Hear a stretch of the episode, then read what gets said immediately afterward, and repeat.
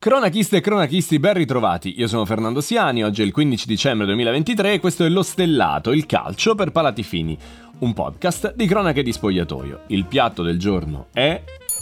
Radonic si sta buttando via.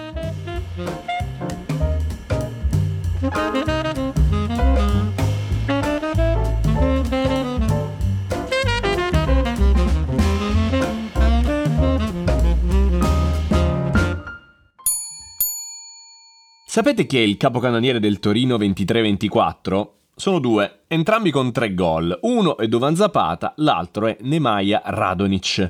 Andatevi a rivedere il gol che il serbo si inventa al 94esimo contro il Genoa alla terza giornata. Come scappa via sulla sinistra e con quanta potenza spara sul palo più lontano da un'angolazione impossibile. Peccato che negli ultimi due mesi abbia giocato soltanto 7 minuti, pur godendo di sana e robusta costituzione. Cosa sta succedendo a quello che viene considerato dagli addetti ai lavori uno dei più grandi talenti del nostro campionato? Perché a 27 anni sembra già tutto irrimediabilmente da buttare via. Nel corso delle nostre live abbiamo spesso analizzato la sua situazione, ma il quadro migliore ce l'aveva dato, come al solito, Walter Sabatini durante Taconaso con Emanuele Corazzi e Stefano Borghi nella puntata del 20 settembre. Sabatini è l'uomo che per primo ha creduto su Radonic, portandolo nel 2015 a Roma, investendo su di lui 4 milioni di euro per prelevarlo dall'Accademia Agi.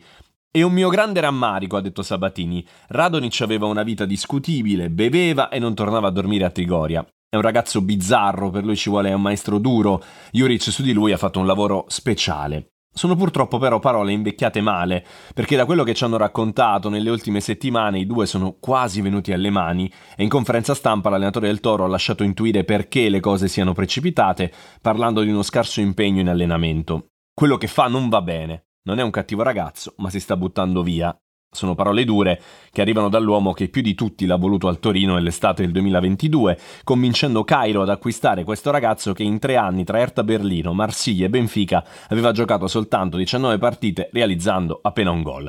E con Juric si era andati anche oltre la tempesta dello scorso anno, quando il suo derby con la Juventus era durato soltanto 14 minuti, dal 59 al 73 il tempo di non mettere in pratica nessuna delle consegne che l'allenatore gli aveva affidato prima di entrare in campo.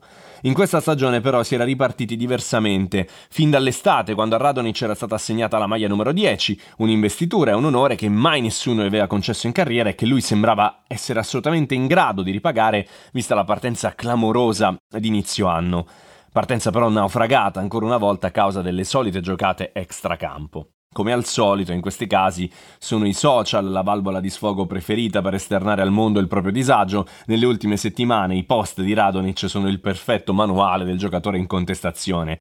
Foto di Tupac che mostra il dito medio, immagine motivazionale di Mike Tyson in stile Noi contro il mondo, foto in panchina con copy Se essere vero fosse un crimine starei facendo l'ergastolo. E la sua ultima apparizione è un commento al video della cena di Natale del Toro. Includi anche me, rivolto probabilmente al social manager, altrimenti la gente penserà che non ero nemmeno alla cena. E non poteva mancare ovviamente la storia di un familiare con messaggio velato sulla situazione. Il karma dice sia abbastanza buono da perdonare le persone, ma non essere così stupido da fidarti di nuovo di loro.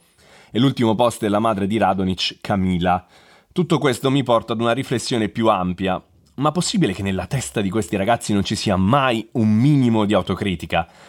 Lo so che sembra una frase da boomer, mi rendo conto, a 36 anni in me si fanno sempre più largo pensieri lontani dal concetto di rock and roll, ma Radonic è l'ennesimo esempio di quanto a volte i calciatori non si rendano conto di quanto siano maledettamente fortunati e che se non hai il contesto giusto, soprattutto dal punto di vista familiare, tendi a trovare sempre una giustificazione ai tuoi errori e mai una colpa.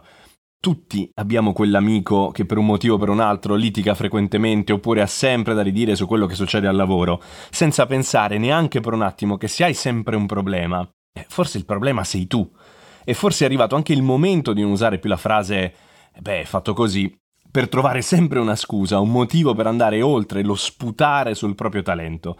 Radonic ha ancora il tempo, poco, ma ce l'ha, dalla sua per cambiare e per capire, una buona volta che non c'è nessun complotto contro di lui, ma solo la volontà di vederlo brillare ancora in campo e che tutto dipende solo ed esclusivamente da una persona. Questa persona si chiama Nemanja Radonic. Servizio finito, lo stellato torna lunedì.